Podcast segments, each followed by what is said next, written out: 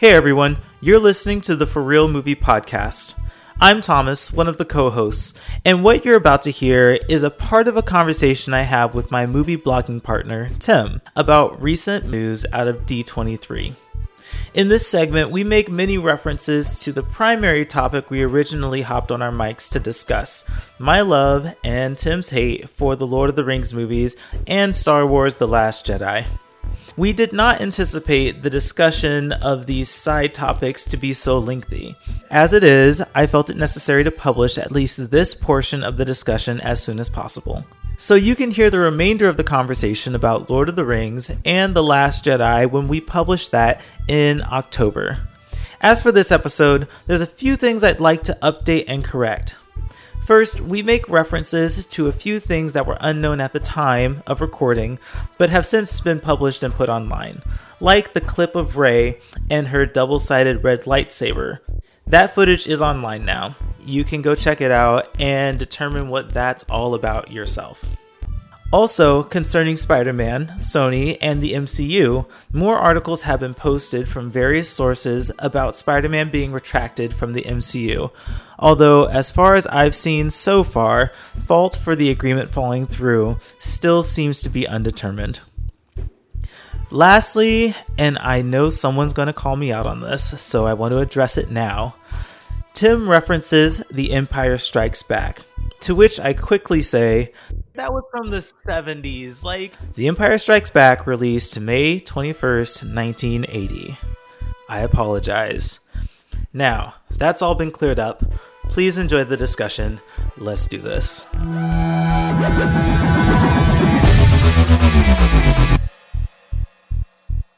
So, uh, this week, there was a lot of news and information that came out uh, about Disney Plus. Um, we got some uh, trailers for a few of the movies and shows that will be coming onto Disney Plus this week, um, and just general trailers for the platform in general. Uh, so I guess I'll start with you, Tim. Was there anything that you um, that stood out for you as far as this content that they put out promoting Disney Plus? Well, so there was a couple. Um, I'm going to start with the first one that's kind of away from our topics today is I saw the Lady and the Tramp live action uh, trailer. And yeah, that's um, going to that's going to Disney Plus, right? E- exactly. So is Disney just trying to like create their own like they don't have to ship it to movie theaters to get it watched cuz we've seen a lot of their reboots lately have been a little less than fantastic.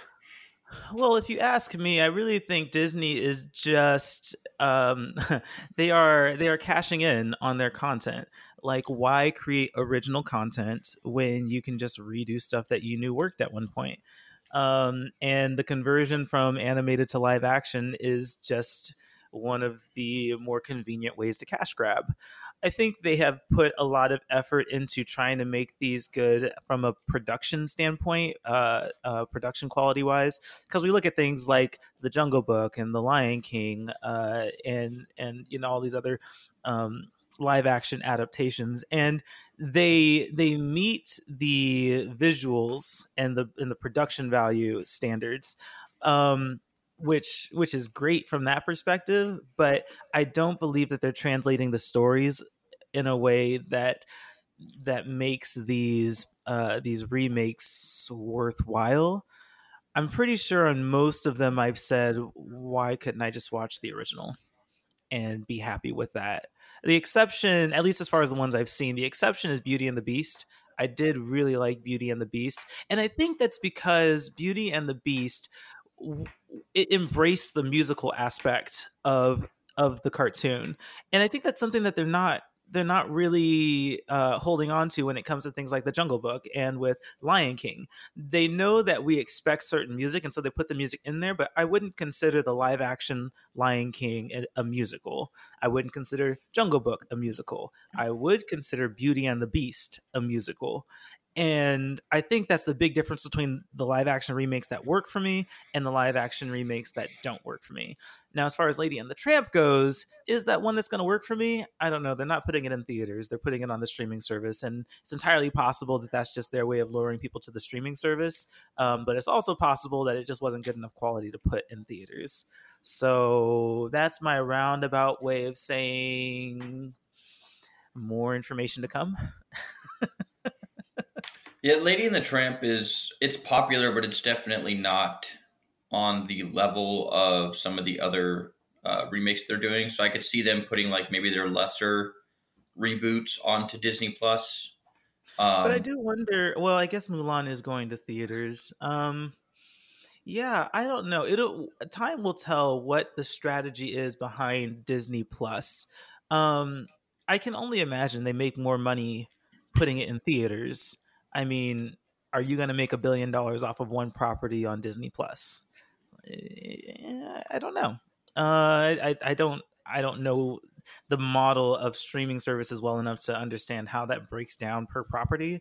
Um, but but yeah, they're really pulling out a lot of the stops to get people there, and I think this Lady and the Tramp um, uh, live action thing debuting on Disney Plus is their way of saying, "Hey, look, you enjoyed well, theoretically, you enjoyed Jungle Book, you enjoyed Beauty and the Beast, you enjoyed Lion King. Now enjoy this same formula on Disney Plus."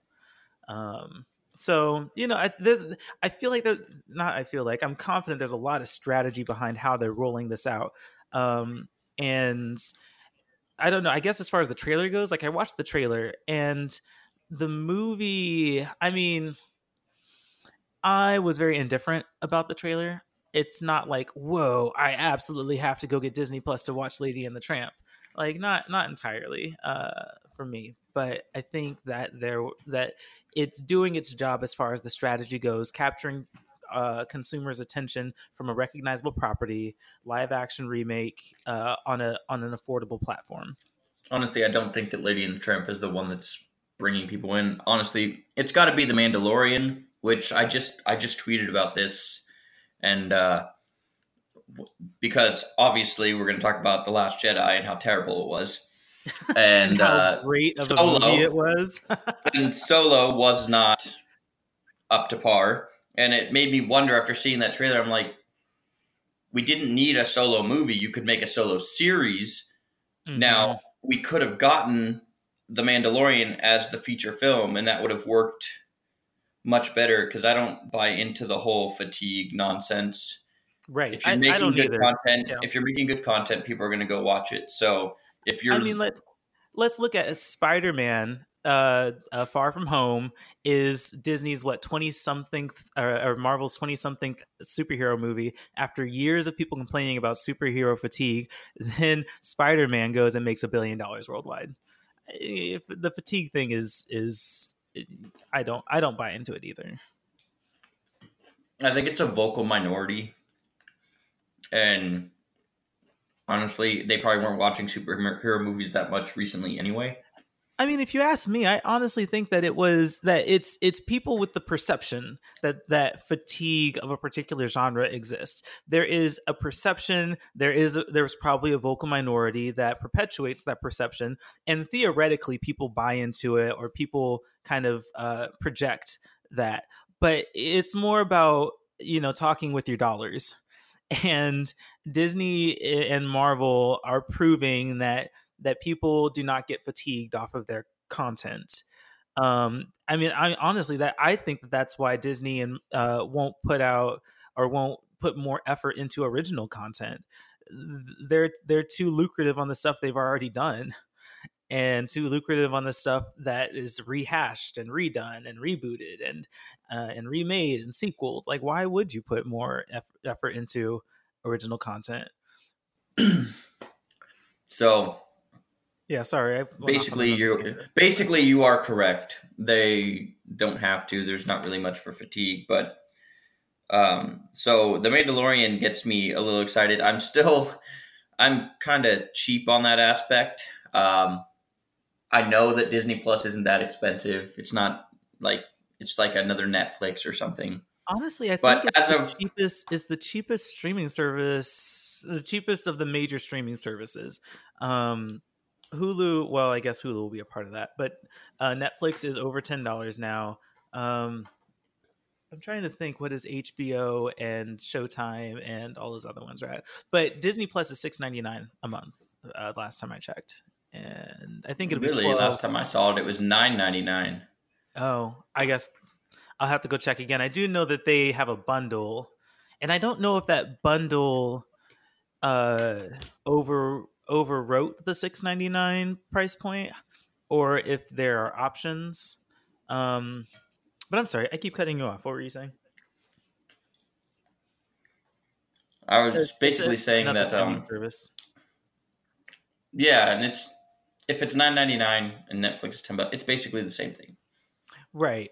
We're, but my issue is I'm not going to pay nine ninety nine a month to watch Lady and the Tramp reboot, and so the only the only series that I see so far that is making me consider it is The Mandalorian, hmm and I might cancel after I'm done with that. So That's going to be very interesting to see because it's not Disney Plus is not I mean, I think what they're promoting right now is a very limited limited selection of the vast universe that is Disney. Um, you know, when they at the end of each trailer, when they do the animated Disney Plus logo, you see all the properties that are going to be involved uh, with with having a Disney Plus uh, subscription. And so you might sign up for The Mandalorian thinking, I'm just going to watch that and be done, as most people do with most series like uh, Netflix. You know, watch House of Cards and be done with it, or watch the you know Roma and be done with it, or whatever.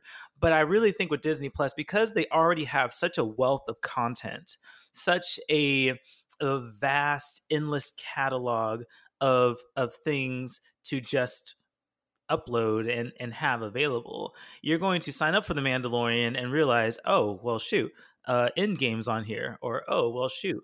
Um, you know, classic cartoons are on here, or oh, my kid loves watching this over and over. I think there's going to be so many reasons that you're going to find, and that most consumers who sign up are going to find to keep Disney Plus and maybe even cancel all these other uh, subscription services. Um, just because Disney is such a powerhouse with content, original, or I guess um, uh, uh, studio owned content that people have proven to want to watch over and over and over again, particularly kids. True, but most of the the Disney's original content I already own, so I don't need to pay a monthly subscription service to watch it. I mean, well, yeah, maybe in digital media, but you also have to think. I mean, let's just look in the Marvel sphere. You have uh, what was it, twelve releases coming out over the next. They announced twelve projects coming out over. I'm pretty sure it was twelve uh, over the next year and a half. Half of those releases are Disney Plus content. So yeah, sign up for the Mandalorian, but how are you going to watch WandaVision if you cancel after that? Or how are you going to watch What If if you cancel after that? Um, I mean, I think you overestimate my um my uh interest in something like WandaVision. but here's the, but here's the smart thing that they did. Here's the smart thing that they did, and I get it. You're not very interested in, in WandaVision. That's not necessarily your story arc. But as far as I've heard, WandaVision uh, ties. It's like a prequel to um, Doctor Strange in the Multiverse of Madness. So you can't watch Doctor Strange two in theaters without having seen WandaVision on Disney Plus. It's so smart like you have to sign back up because it's like it's like skipping um civil war before watching infinity war you, you really can't do that like you're missing so much context in in how the story is told um and it's a True. It's it's like it's like watching Lost Jedi after skipping The Force Awakens. Oh wait, boy. the director must have. I'm really excited to get in that conversation. We've had this talk, we've had this talk many times before, and I'm really, I'm really excited to get it on the record. Um, but, um, but yeah, I really, and again, I think time is going to tell about that strategy. Disney, the, the advantage that Disney has over all of these other streaming services is that Disney already has a wealth of produced and studio owned content that people want to watch over and over. Whereas Netflix, Hulu, HBO, they all have to actually make that content. Like they're not they haven't they haven't been around 80 years to have all of this content already produced. They have to actually spend and there's just no way they're going to catch up to the catalog that Disney has. And I think that that's going to lead a lot of people to sign up for Disney Plus. And I also think because this is the case for me as well. I think Disney Plus is going to be that tipping point where people actually start thinking, "You know what? I have too many subscriptions." This is costing just as much as cable did back when I complained about cable prices. So when you have Starz, HBO, uh, um, uh, Netflix, um, you know, and all of these things, YouTube. I, I, mean, I subscribe to YouTube, even though I don't care for their content. Um, but when you start building up all of these ten dollar a month subscriptions, I really think Disney Plus is going to be that one that people say, "All right, you know what? I got to cancel some stuff." Um, I got to get out of some of these uh, some of these subscriptions because it's starting to add up. And Disney is everything every human wants and needs in entertainment um, whether it's kids movies, whether it's more mature content, whether it's comedy, whether it's Disney Channel content, right? Like, why would you need any other subscription service when Disney has everything targeted to everyone? I mean, I'm just saying I will not contribute to the Disney monopoly. Okay, well I'm gonna I'm gonna well, well when's November? November August. I'm gonna need November. at least I'm gonna need at least something else. I think that I think it's gonna be there. I think you're gonna sign up and then realize, oh well shit. there is a lot of stuff here. so three months from now we will find out um, but that's disney plus. The other thing i wanted to talk about is also in the disney sphere but it's a disney loss honestly and that's um that is the spider-man um uh the spider-man property leaving disney and marvel partnership.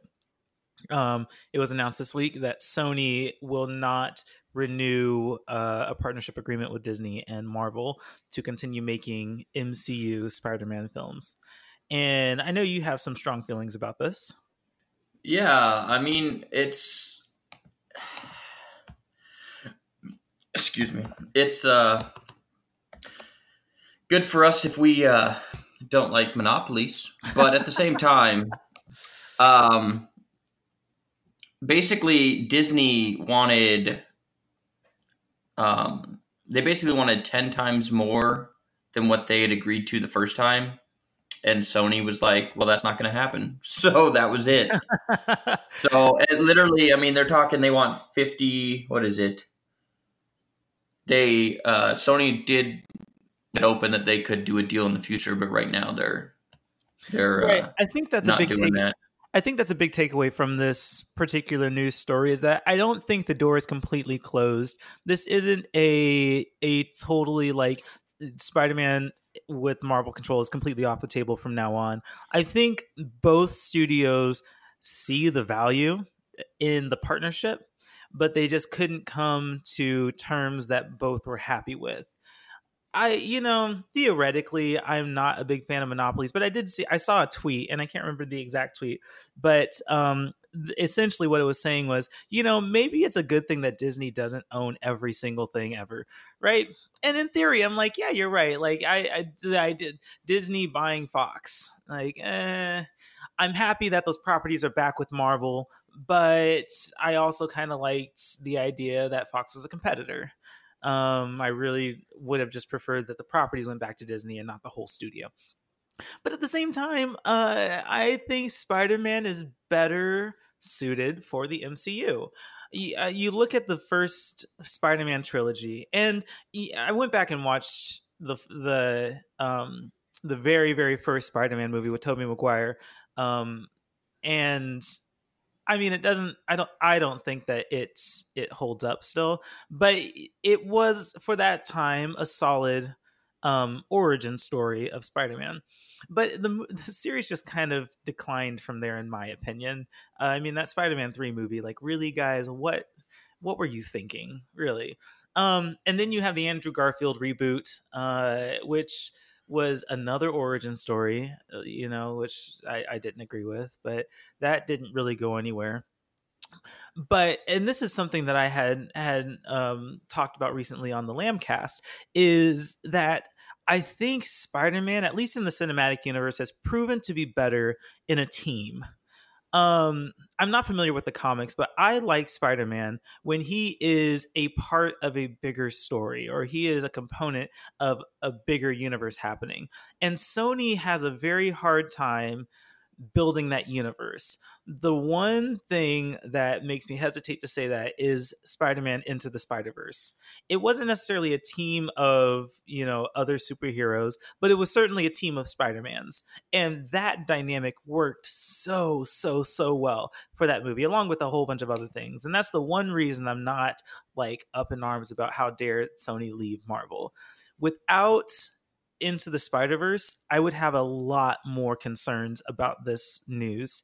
Um, but I think if Sony can put the right talent in the right places when it comes to directing and producing, um, and be more smart about how they manage the properties, and also, you know, I, I consider because a Spider-Man, Tom Holland had five appearances in in the in the MCU, and I consider that Sony's little internship. this was Sony you know, working and learning from Marvel, I really, really hope that Sony in this internship in the MCU learned some things that does and does not work and can take that to produce the next Spider-Man movie. Well, they, they have a pretty good uh, Spider-Man movie with Into the Spider-Verse. Uh, hold on, Tim. Say that again. Uh, I said they had a pretty good movie for Into the Spider-Verse they had a damn good movie. I thought that Spider, if you're asking me, Spider Verse is the best Spider Man movie that has ever been made. Even better than the. I, now I like Tom Holland and Spider Man, and I like his contribution to the MCU. But I honestly think that Into the Spider Verse is better than all of Spider Man's appearances in the MCU. Um, that was just such a brilliant standalone project um, that that kind of brought a new and refreshing, even though it was another origin story. Ugh, it was another origin story, but it was it was more creative of an origin story. It wasn't necessarily the origin of Spider-Man; it was the origin of this particular Spider-Man in a universe where lots of other Spider-Mans have already existed. So it it just works so well. So I'm looking at this deadline article on the uh, the split here and it looks as though um, Disney, at, as time went on, tried to strong arm their way in um, because mm-hmm. it does say that sources say that the original Disney ask was more reasonable than 50 50 co financing. So mm-hmm. originally, because right now I think it's, I think Disney does all of it or some of it, or um, let's see they already own the mer- Disney already owns the merchandise on Spider Man. And well, they're making a lot of they money. get, and Disney gets five percent of the gross. I, you know, I really wish I could be a fly on the wall in those Sony Disney negotiations for Spider Man because I, there's as far as I know, there's a lot of conflicting information about who's being unreasonable. Sony thinks that Disney's being unreasonable. Disney thinks Sony's being unreasonable. You know, it's this very un- unfortunate marriage. Um, but I think I would I would really like to see what those negotiations are like to really get the details on who is actually being unreasonable. Because honestly, if you have merchandising, then why would you need movie profits? Merchandising has traditionally made so much more and been a, a much bigger um, piece of the profit pie when it comes to movie making. I mean, there even even Marvel is guilty of making movies specifically for the merchandising. Um, so I don't know. Like that seems like why why wouldn't that work? Marvel take the merchandising, Sony take the profits, and and or at least a, a, a larger portion of the profits, and you know, guys, come on, be civil. Go to marriage counseling, figure it out. In, in any case, Spider Man is just at this point it's he's not in the MCU anymore and I can and I have to take away some positives. There are some positives to take away here. One, Sony knocked it out of the park with Spider-Man into the Spider-Verse. So whatever they did there, hopefully they know how to replicate and and apply to Tom Holland as Spider-Man. Um, and two, we got it, it wasn't like spider-man had a sh- very short run at marvel we got five great appearances from from him two movies and even though i really really wish that they had they had kind of bookended it with a, a, one more Spider-Man movie to kind of close the, the, like the Spider-Man trilogy in the MCU. Um, we did get five great appearances from Tom Holland as Spider-Man, and I think that there are some purposes that he served to the MCU that really um, that does bring some conclusiveness, like his relationship with Tony Stark and his uh, his um, transition from how he transitions the MCU from Phase Three to Phase Four. I think that there there are there are some takeaways he didn't he wasn't necessarily useless in the mcu or he didn't fulfill it's not like he didn't fulfill enough purpose in the mcu so i'm trying to take away some positives here and i think there are enough positives to be like, okay, maybe maybe Disney and Sony can get together again sometime and really and make it work. I mean, there's a there's there's a big gap between what it is or was and what they were asking for. So there's plenty of wiggle room in between those two points. And just think, look, if they can't work it out, then at some point Marvel and Disney are just going to pull out a checkbook and put as many zeros as they want at the end and buy Sony. Oh God. they can look at Sony and be like, "I hope they remember you." Yeah.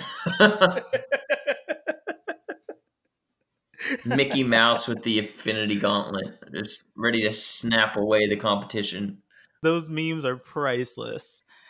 Uh, all right, one more thing before we jump into our main topic: Rise of Skywalker there has been some new content that has come out for for promoting that movie. Tim, what has stood out to you? Um, well, we'll start with the uh, the scene that they're saying they showed at D twenty three that was you know not available to the public. So it was kind of a um, people were describing it, and uh, apparently Rey is in dark uh, robes with a double sided red lightsaber. Now, a lot of people are hmm. saying, well, this is her, you know, they're going to have her go dark or something. I think it's probably more along the lines of what Luke did um, in Empire Strikes Back, where, you know, he fights Vader in the cave Spoiler alert if you haven't seen Empire mm-hmm. Strikes Back, but seriously. Spoiler alert, that was seriously, from the 70s. Like the greatest oh, movie on. trilogy of all time. If you haven't seen it yet, I'm not even sorry to spoil it for you. I I Right. I appreciate your consideration, but shame on anyone out there who has not gotten around to those yet. So, uh, where he fights what seems like Darth Vader in the cave, and it turns out when he defeats him, the mask opens up and it's actually Luke's face inside of the Vader outfit. And I think it's more along the lines of something like that than actually Rey going to the dark side. But it would be an interesting twist if they actually did swap the characters. Now that would be subverting expectations, Thomas. It could be. so here's my thoughts on that, right? They I would love that kind of twist. They just don't have time for that, right? Unless this is because apparently this year we have this trend of three hour movies. So unless they're going to make it a three, three and a half hour film, they really don't have time for Rey to turn to the dark side and then turn back to the to the light side. Like that's that's just that should not happen in one movie. That itself is a trilogy. Um, so I I would suspect that the first thing you said is probably more accurate, and that this is just a way to generate hype around this final movie in in the Skywalker saga.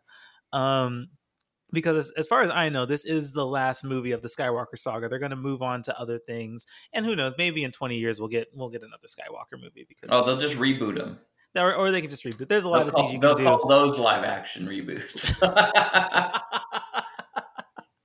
right there's a lot of things they can do 10 15 20 years down the road right but uh, until then this is the last skywalker film that i know of um, and and i just don't think there's enough time for that particular story arc to happen if that was going to happen it should have started in the last jedi um, and we and and uh, spoiler alert, I guess. Um, in the Last Jedi, we know that Rey does not turn the dark. In fact, she very strongly resists it.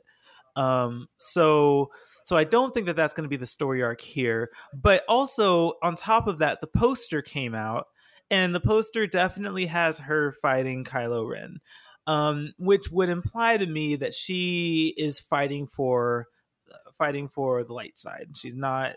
She's not. There's no conflict on whether she actually wants to go to the dark side or not. Um, and I think the whole. I think Force Awakens and the Last Jedi have really shown that she's not. Um, she's not. There's there's not really much of an inclination to go to the dark side. There's a lot of temptation, but not the inclination to go to the dark side. And so with this last movie, um, and even the title, Rise of Skywalker, like I, I don't know, like that doesn't necessarily um, communicate to me that Skywalkers are bad. Um, it would seem to me that this would be the rise of everything that Skywalker um, has represented in the greater trilogy, or not not trilogy, but the greater franchise. Yeah, I think that's pretty well artic- well articulated. Um, the other thing about the poster is Palpatine being the primary villain in the background. Yeah, um, Palpatine is very, very superimposed on the top and like half of that poster. yeah, I'm not sure how I feel about that because does nobody die in Star Wars? Because you know you get Darth Maul falls down a bottomless pit, he's back in the cartoons and in Solo, and then now Palpatine's going to come back. So do we get Snoke back? Do we get to to retcon that it, thing? Probably. We get Snoke back, I absolutely and all of a think sudden Snoke's going to come back. Snoke will be back in the franchise. There is no way Snoke only had a one movie appearance, so he will be back. But Luke told you in the story, no one ever really dies, right? Like they, the spoiler alert, no one ever really dies.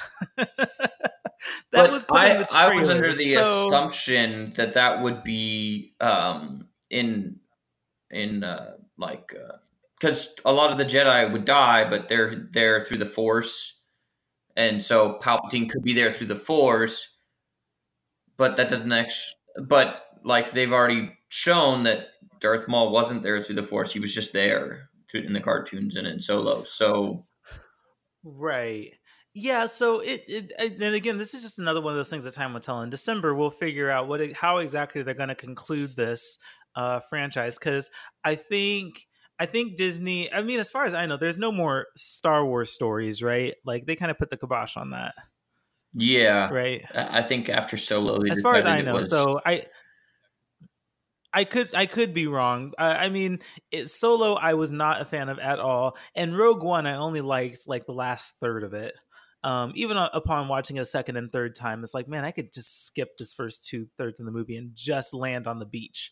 You know what's hilarious that, about that? That right there from the beach on. I remember your initial reaction and my initial reaction to that movie, and your reaction now mm-hmm. is my was my initial reaction. Was I did not how... see it as a Star Wars movie at all until it got to maybe halfway right. through the movie, and then I'm like, oh, okay, now we're starting to get into what that is, what Star Wars has been. Mm-hmm. I was half confused for the mm-hmm. first half of the movie. yeah, and I think I mean I remember it felt Rogue One felt Star Wars to me the whole time. It just didn't feel interesting until they landed on the beach. Um, and once they landed on the beach and we're going to get the plan, that's when I'm like, finally, this movie is starting to get good. And that whole last sequence, when it finally they uh, spoiler. Can we just say this episode is a spoiler like episode? Like, if you're listening to this and you haven't seen any of these Star Wars films, then immediately turn this off and go find all of the Star Wars films and spend the rest of your day doing that. Okay. I mean, I gotta um, be honest. If you're listening to a film podcast and you haven't seen Star Wars, I don't know why you're listening to a film podcast. And if you call yourself a cinephile and you haven't seen Star Wars, you need to revoke your license immediately. That's funny. We we only mean a little disrespect yeah. um but so okay they land on the beach they're going to get the plans and and and shit gets real when that starts happening. Characters die the plan has little hope there's no chance that this is supposed to happen. Um and then when it gets to the end they get the plans they broadcast it the planet you know or the the the, the planet explodes and then they get to darth vader showing up. Like it's just it's such a brilliant i would actually put that sequence as one of the best sequences in star wars right? Getting those plans up to leia is just watching that happen is brilliant for me. I i thought that execution was amazing. Um but the rest of the movie like getting there is for me it's just a drag. Like man can we just skip all of this? Like fast forward anyway i think i, I think outside that. the original trilogy and we'll end up talking about this with the last jedi because there are spots in the last jedi that are good that i that i think are good mm-hmm. um but even mm-hmm. like the prequels and the solo stories i guess it's star wars mm-hmm. stories not solo stories i'm actually not sure stories, there was a part in solo that i really liked but um yeah actually i don't think i liked anything in solo either yeah, no, I think I think I basically complained about everything. So, but when we talk about, there's a lot of there's a lot of complaints about the the, the prequels and the, you know the Star Wars stories. So you got that final sequence mm-hmm. um, where they get the plans. I thought that in. Episode mm-hmm. three, uh, Revenge of the Sith, the Order sixty six mm mm-hmm. sequence is one of the best ones. Um, especially okay. the musical score is like oh yeah it's it's mm-hmm. really good so I mean, there's there's always bright spots unless it's solo Star Wars story, but unless it's solo, there's no bright spots in solo. Uh, Nobody cared about solo. that's the I think that's the problem. Everybody cared about solo, and then they screwed it. Right. Okay. Yeah, let me rephrase. No one cares about the solo movie. That was just a waste of time. if you really needed, you absolutely needed a Star Wars movie Solo was that filler that nobody cared to make good.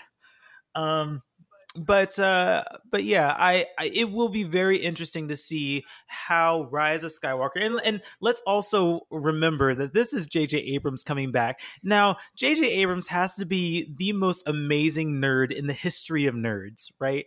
Uh, he not only does he make really great films just in general, but he also knows fan service like like an art. He has this very great artistic uh, capability of just servicing the fans, and we see that with The Force Awakens, which was, in, I thought, a very awesome way to bring back Star Wars into current um, pop culture. Um, when we saw that with Star Trek, where he rebooted Star Trek, like someone give him award for give him an award for being the best nerd ever right? Um, so he is returning to end this franchise, and I have nothing but incredibly high expectations for that. We know that Abrams is very well versed in in in what it means and what the Star Wars um, uh, universe means to people.